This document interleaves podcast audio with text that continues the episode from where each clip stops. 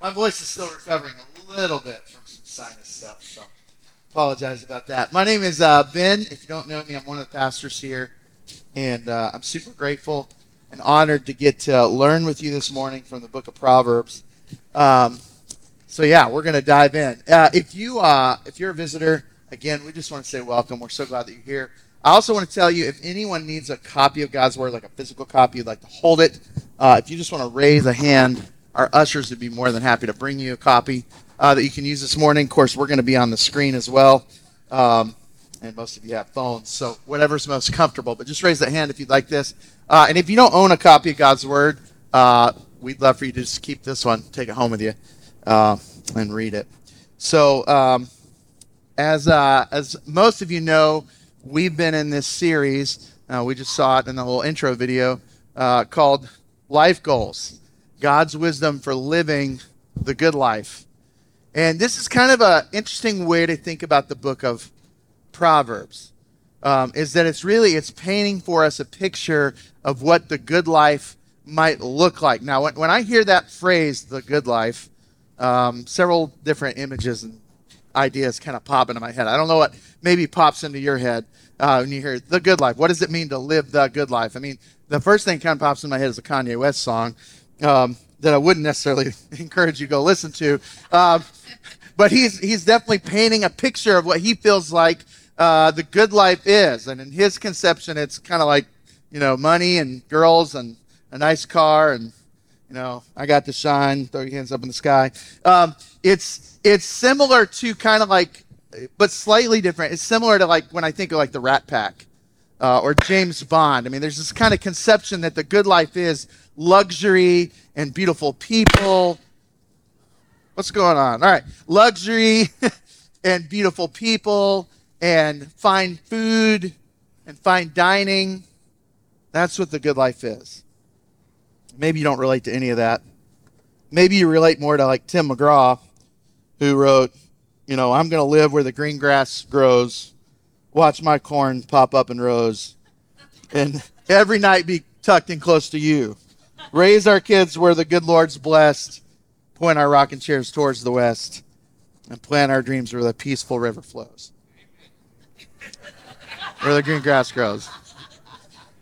And so maybe you maybe you kind of picture something more along those lines when you think of the phrase "the good life," or maybe maybe that's not neither one of those is you at all. I, I, was thinking about what are all these examples because depending on where you're raised or who your family is or where you grew up, you, you have a different conception maybe of what it means to live the good life. So I like I watch a lot of YouTube lately. Um, it's kind of all I watch other than sports. It's like sports and YouTube, and I watch a lot of like vloggers, people vlogging their life, and I follow these van lifers. Anybody seen van lifers?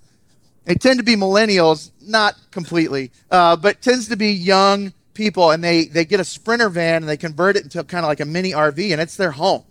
A lot of them don't have a home other than that, but they'll travel all over the U.S. or even different parts of the world living out of this van, and they're prioritizing experiences over stuff, oftentimes. They tend to be minimalistic, oftentimes environmental. And, and you get the feeling that if you're watching these people and you watch them a lot, like that's their conception of the good life. That's what it means to live a good life in their mind. So they may be at a different place than you or Tim McGraw or Kanye, but we all have these ideas. What does it mean to live life well? Well, Proverbs is actually seeking to paint for us a picture of what it means to live with God's wisdom and to live our lives well.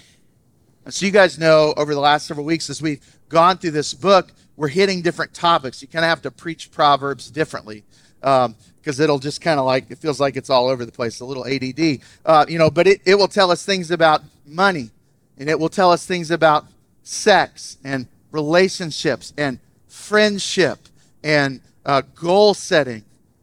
And it's very much trying to paint a picture of this is what it means to live a life well. This is what it means to live the good life. This is what it means to live a life under God's wisdom as a in their in their you know when it was originally written as a covenant member of the community of faith of Israel and then for us as a follower of Jesus. This is God's wisdom for how to live our lives well. And so today we're at a new subject in the book of Proverbs, and we're actually going to be talking about the subject of justice. What does Proverbs teach us about justice and, and how is justice incorporated into lives that are lived well for God? So I want to, we're actually going to skim through a bunch of passages here at the front end. I just want to kind of give you a picture of where all this is mentioned. Then we're going to talk about what it means and kind of how it applies to our life. So that's that's where we're going. Before we read the scripture, pray with me real quick. Let's ask God to help us. Father, we're gathered to worship you this morning. We're gathered because you're a heavenly Father, and we believe Jesus loves us and has died for us. We believe that changes everything. And so I pray, Lord, as your people, that you would help us to follow after you well. Holy Spirit, I pray that you would move in these moments as we reflect on your scriptures, we think about what you're teaching us. And Lord, I pray that you would just say to us whatever it is that you want to say. Uh, Lord, all of us in different situations and mind frames this morning, not all of us in the same situation. And so, Lord, we might need to hear different things and, and in a very mysterious, wonderful way when your word is studied and preached, you speak to us different things, exactly what we need to hear. And so, Lord, I pray for anybody who's here or even watching online or who might even listen to this and watch this at a later date, Lord, speak to our hearts, whatever it is that we need to hear. Lord, help us to interact with you. We'll pray these things in Jesus' name. Amen. All right, so right at the very beginning, Proverbs 1 1 through 3 this is when Solomon, who wrote most of this, not all of this, is kind of laying out the purpose of these proverbs. And he says, The Proverbs of Solomon, son of David, king of Israel, to know wisdom and instruction, to understand words of insight, to receive instructions in wise dealing in righteousness. That's a word that can also be translated justice, and justice and equity. So, right at the very beginning, Part of the purpose of Proverbs is that we would know what justice is and be people that fight for justice, that live for justice, that do justice. Okay? Proverbs 2 1 through 9, next chapter. And, and remember, Proverbs, is, much of it is written from the point of view of a father teaching a son, this is how you ought to live. You get that in chapter 2 here. My son, if you receive my words and treasure up my commandments with you, making your ear attentive to wisdom and inclining your heart to understanding. Yes, if you call out for insight and raise your voice for understanding, if you seek it like silver and search for it as for hidden treasures, for the Lord gives wisdom from his mouth. Come knowledge and understanding. He stores up sound wisdom for the upright. He's a shield to those who walk in integrity. This is what the Lord does. Verse 8 guarding the paths of justice and watching over the way of his saints. He says, That's what the Lord does. And he says, verse 9, Then you, son, then you also will understand righteousness and justice and equity, every good path. So he says, If you follow after the ways of the Lord, who is just and has righteousness, son, then you'll begin to put on justice and righteousness as well. You need to do that. Proverbs 8 8. All the words of my mouth, this is the Lord speaking, are righteous. That word, again, righteous, could be translated justice. All the words of my mouth are righteous. There's nothing twisted or crooked in them. The Lord always does what is good. A little further down in that chapter, verses 15 and 16. By me kings reign and rulers decree what is just. By me princes rule and nobles, all who govern justly. So with the Lord is a life of justice. If you're leading something or ruling something, whether it be a household or an organization or a school, the way to do that in a righteous and just way is to do it with the Lord. Proverbs 8:20. I this is wisdom speaking. I wisdom walk in the way of righteousness in the paths of justice. There's a lot. There's like 30 some odd thing. We're not going through 30, by the way. But there's a lot. You go to chapter 17, verse 23. It says, The wicked accepts a bribe in secret to pervert the ways of justice.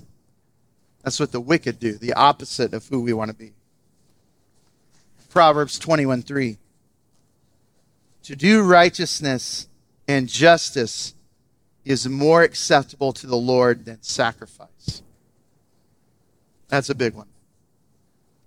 God says to Israel, I am more concerned that you would walk in integrity with righteousness and with justice than I am concerned that you would come to the tabernacle or the temple and offer a sacrifice. Translated for us today, 24. I am more concerned that you would walk in ways of righteousness and be people of justice than I am concerned that you would show up on a Sunday morning and sing songs to me. God's very concerned with ways of justice. Proverbs 29 4.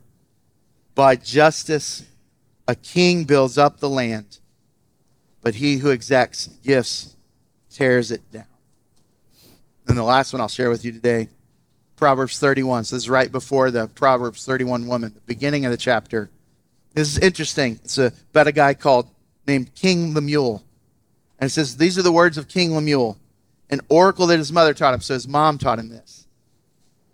It says, What are you doing, my son? What are you doing, son of my womb? What are you doing, son of my mouth? And he says, She says, Don't do these things. Don't give your strength to women, your ways to those who destroy kings. It's not for kings, O Lemuel. It's not for kings to drink wine or for rulers to take strong drink. Why?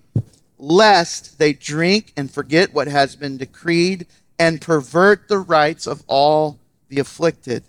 Give strong drink to the one who is perishing and wine to those in bitter distress. Let them drink and forget their poverty and remember their misery no more. Open your mouth, King Lemuel, for the mute, for the rights of all who are destitute.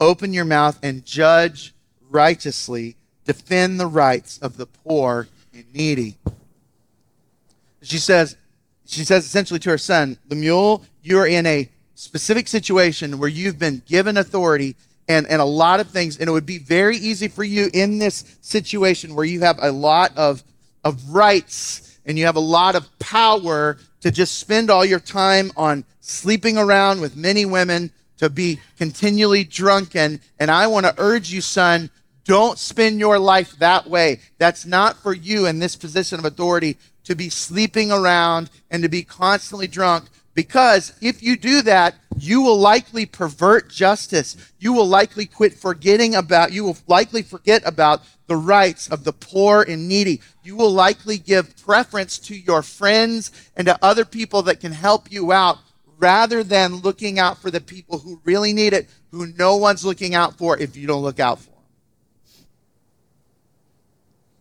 Just a sampling of some of what Proverbs tells us about the theme of justice. If you do a deep dive, you'll see that I think I counted 34 times that's mentioned just in this book, these ideas. But it's actually a couple Hebrew words. That's what I want to move on to you now. And I want to just tease out a couple different ideas that the Bible's actually trying to teach us about this.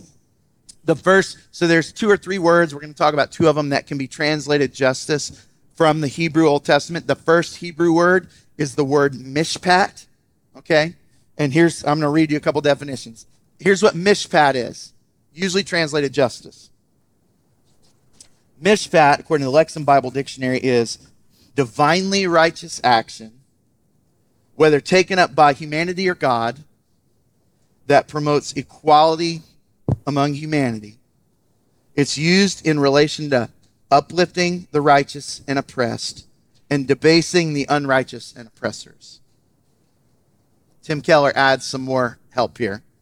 He's got a wonderful book, by the way, that I used a lot in preparation for this message, and I would just commend it to you called Generous Justice.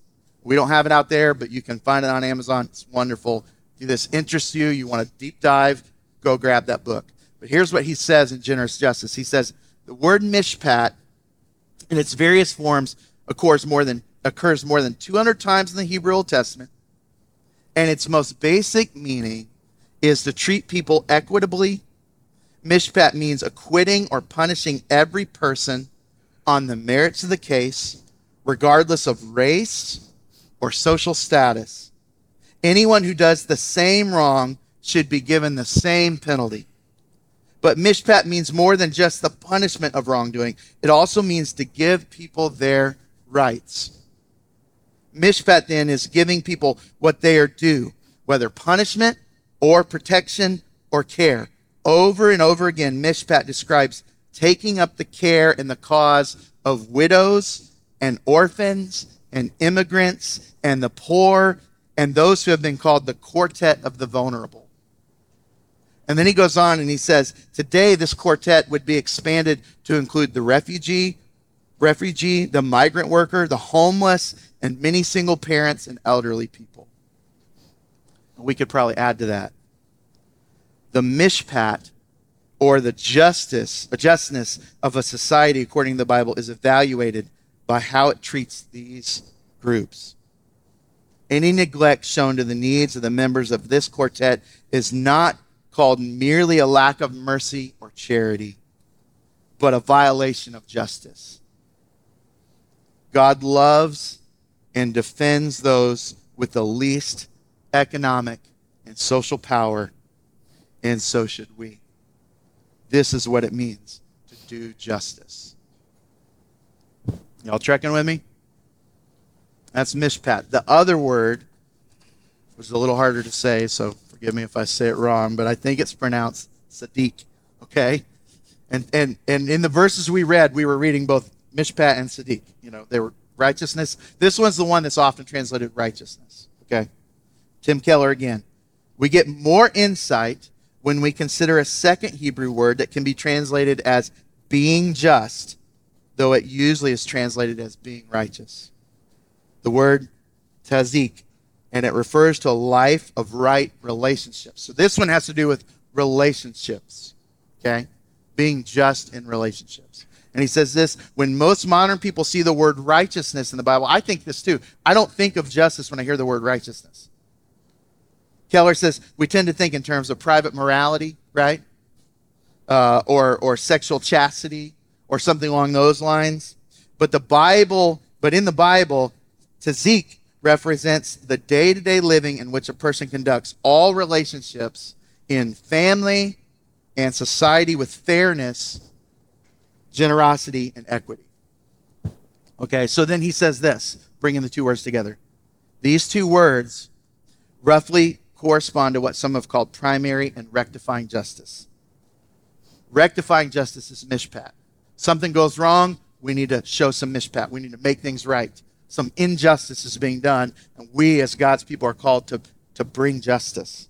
Okay, but that would not be needed if we had lives of tazik if we were already showing justice in our relationships at a social dimension, if we're already walking after the ways of God, then there would be less injustice that we would have to set right. And so they kind of work together. Okay, so we've done our deep dive. Let me give you some illustrations about how this might apply. Um, the first, and something that I've talked about here before, is this idea of the Imago Dei, the image of God. So it says in Genesis, right at the very beginning of the Bible, and God said, Let us make man in our image after our likeness, and let them have dominion over the fish of the sea, and over the birds of the heavens, and over the livestock, and over all the earth, and over every creeping thing that creeps on the earth. So God created man in his own image. In the image of God, he created them. Male and female, he created them. So man there most mainly refers to mankind. God created Adam specifically, but all of mankind in his image. And then he clarifies male and female, he created them in his image. What the Bible's teaching us is that every single person on the planet has been created in the image of God. So everybody here, you you in some mysterious way image forth God's likeness. Okay? And therefore, every single person has intrinsic beauty and dignity and worth. So maybe you don't feel very good about yourself today. Let that wash over you. You have worth. You have value. You have dignity. Why? One of the big reasons why is because you've been created in God's image. Also, every single person on the planet has been created in God's image and has dignity and worth and is deserving of justice. So, something that had never really hit me before till I was recently studying it. Um, I'm in school and I was writing a paper and thinking about some of these themes is the fact that, you know, Moses, he, God rescues the people of Israel from Egypt, right?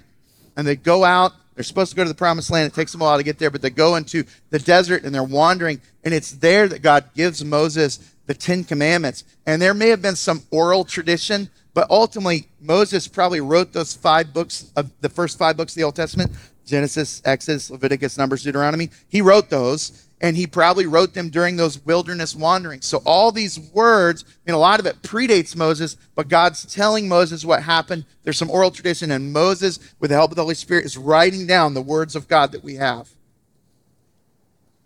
So when they when this was first written down, this Genesis 1, it's being written down by Moses from the Holy Spirit right after they just left a place where they had been enslaved, right? Children of Israel, and where they had been treated as less than human. Where the Israelites were in a place in Egypt where the, the Egyptian Pharaoh looked around and he goes, I don't like these people that look different than us. I don't like these people that watch animals. We're Egyptians. Remember, Joseph couldn't even eat with his brothers when they first visited because it was an abomination for Egyptians to eat with, with shepherds, basically.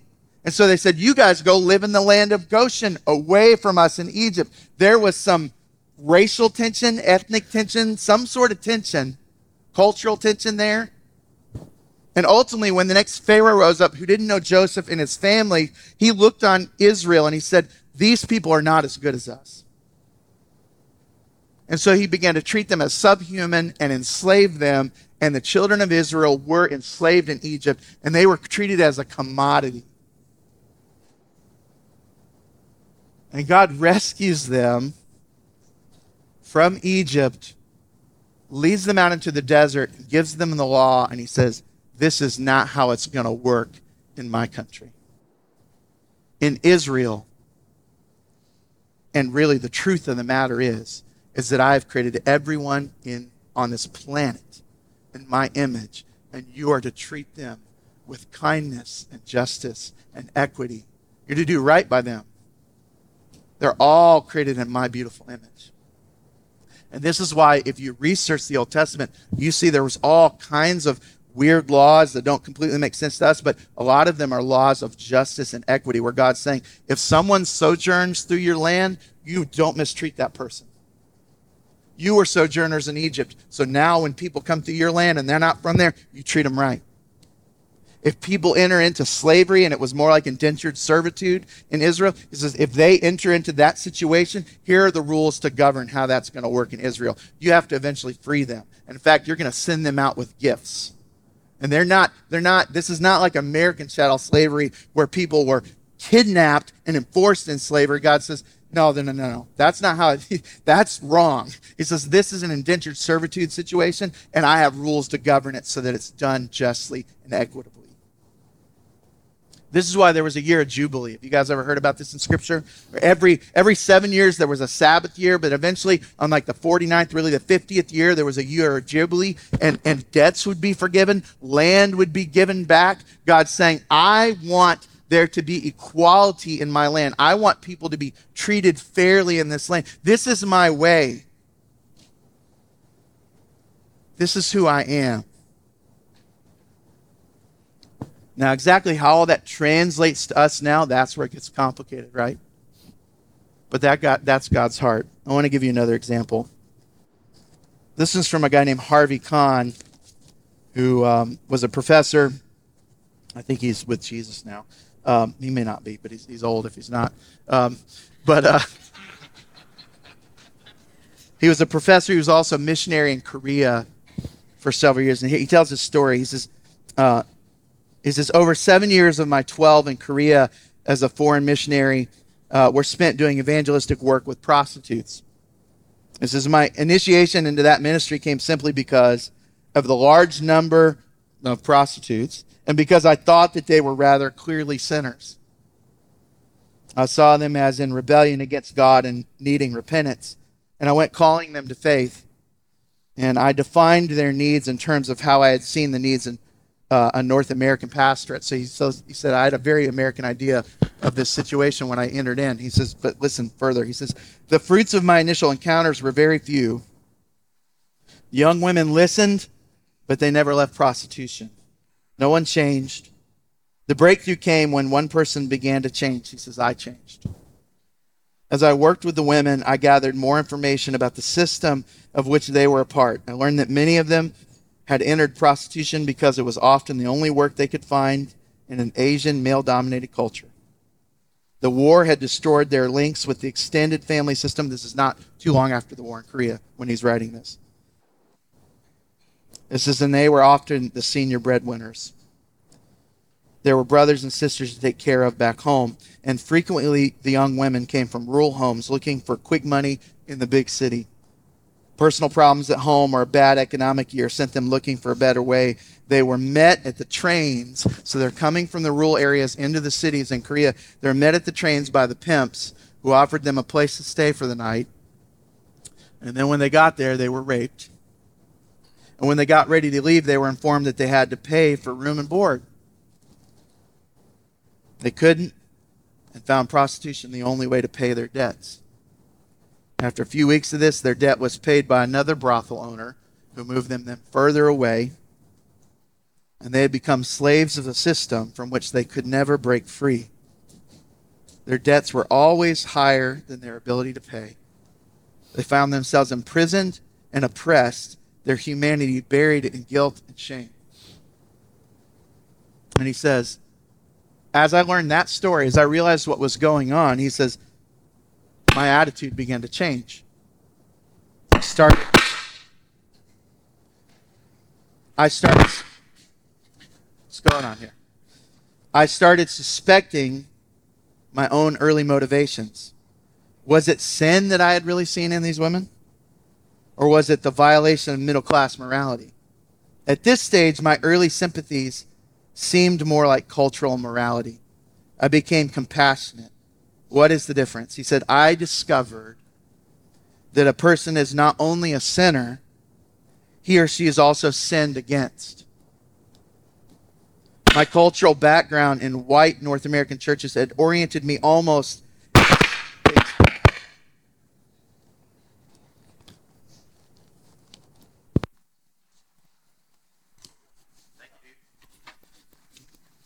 He says, wow, that's different. Um, my cultural background in white North American churches had oriented me almost exclusively to seeing a person as the subject of sin, but never the object of sin. Seeking the various factors that kept women in prostitution opened my eyes to that new dimension. Now, he's, he's saying all this in the context of saying that along with our evangelism must be justice. And in fact, in some, in some situations, we won't really be able to evangelize without first doing the work of justice.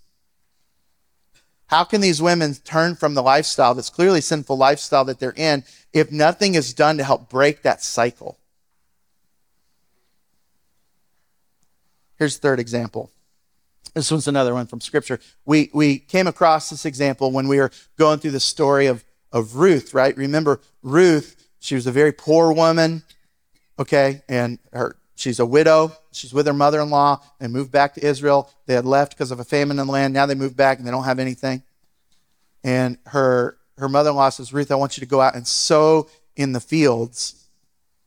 And that's an interesting idea. But here's where it comes from. In Leviticus 19, I think it'll be on the screen, it says, This is what God had told Israel.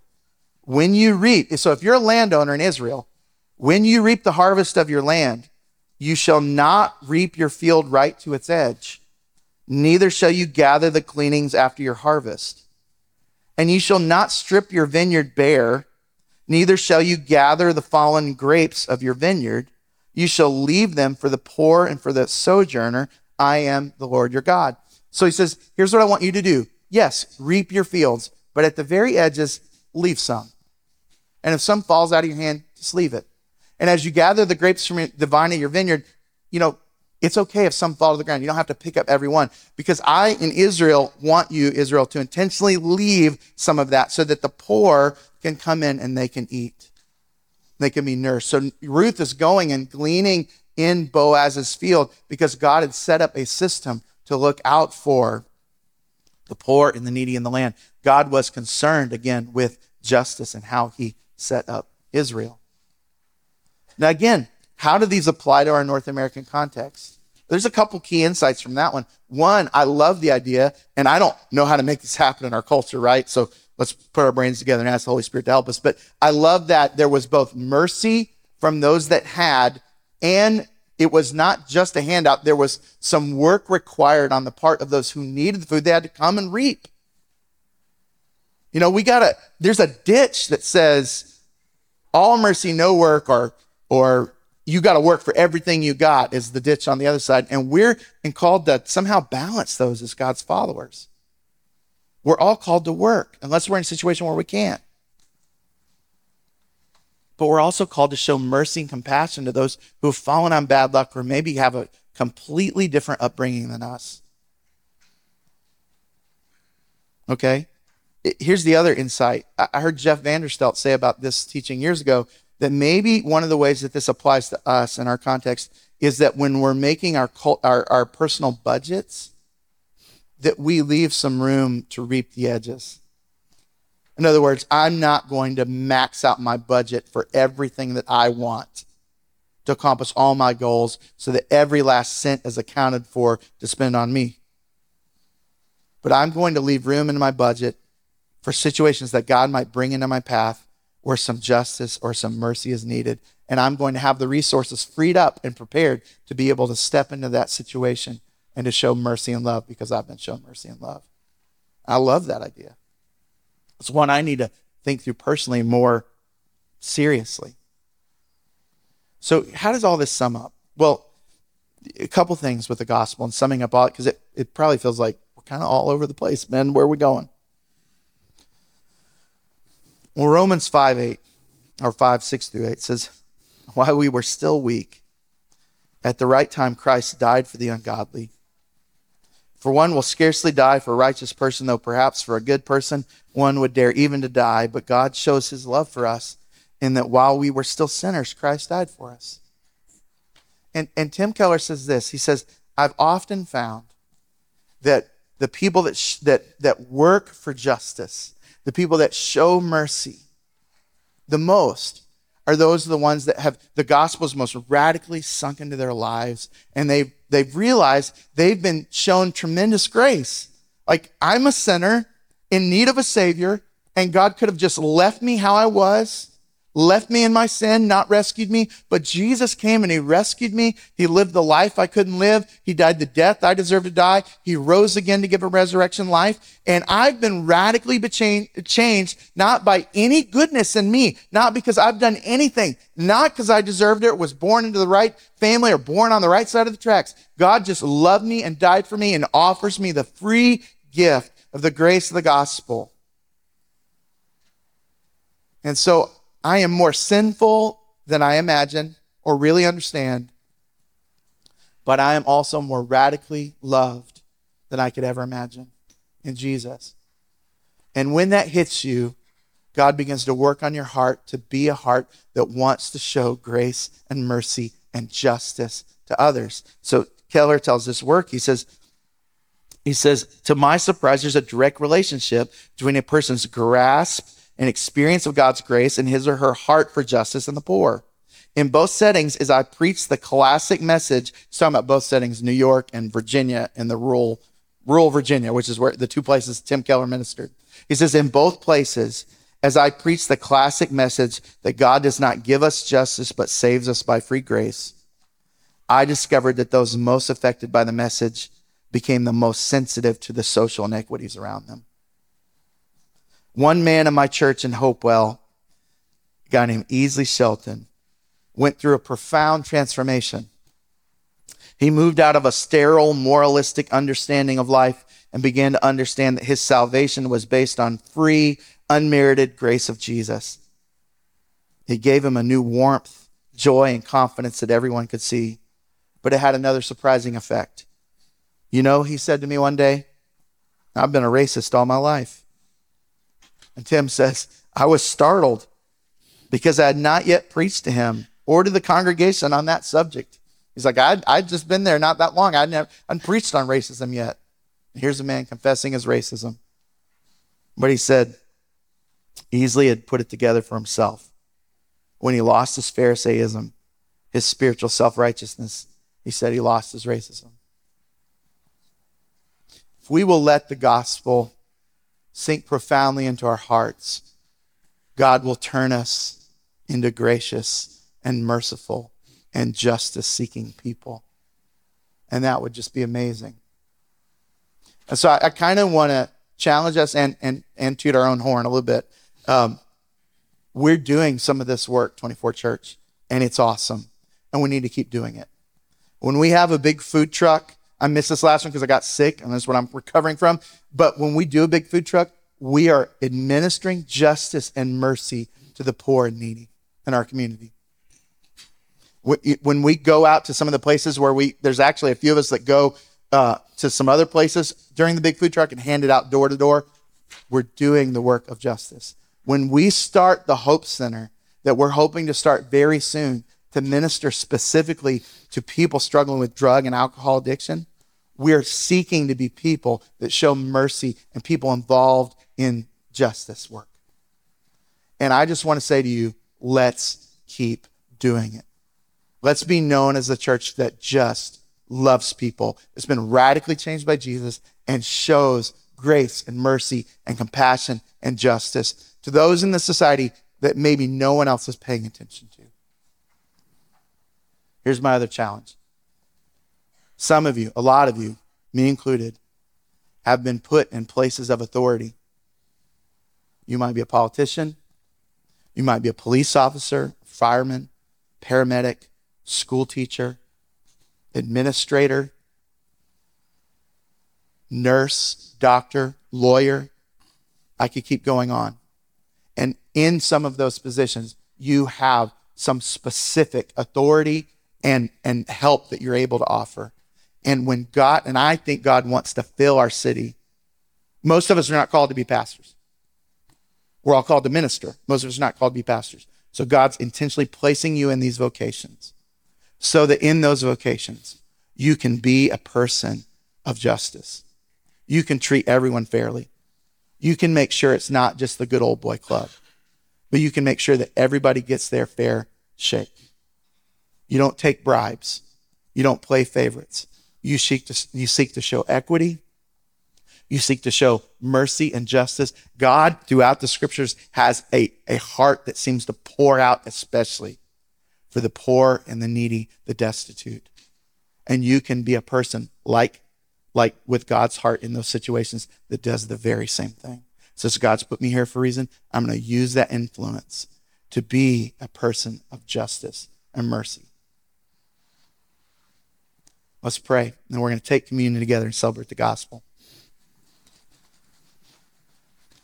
Father, I pray that this would land on us and that we would continue to think about what it means to be people of justice, what it means to be people who have your heart and who are looking out for those that are the sinned against, that are looking out to make wrongs right that want to represent your heart to the world, that want to be especially gracious to those that we meet who are maybe different than us because you've been especially gracious to us. Lord, would you do that work in our midst? Would you help us? We pray all these things in Jesus' name. Amen.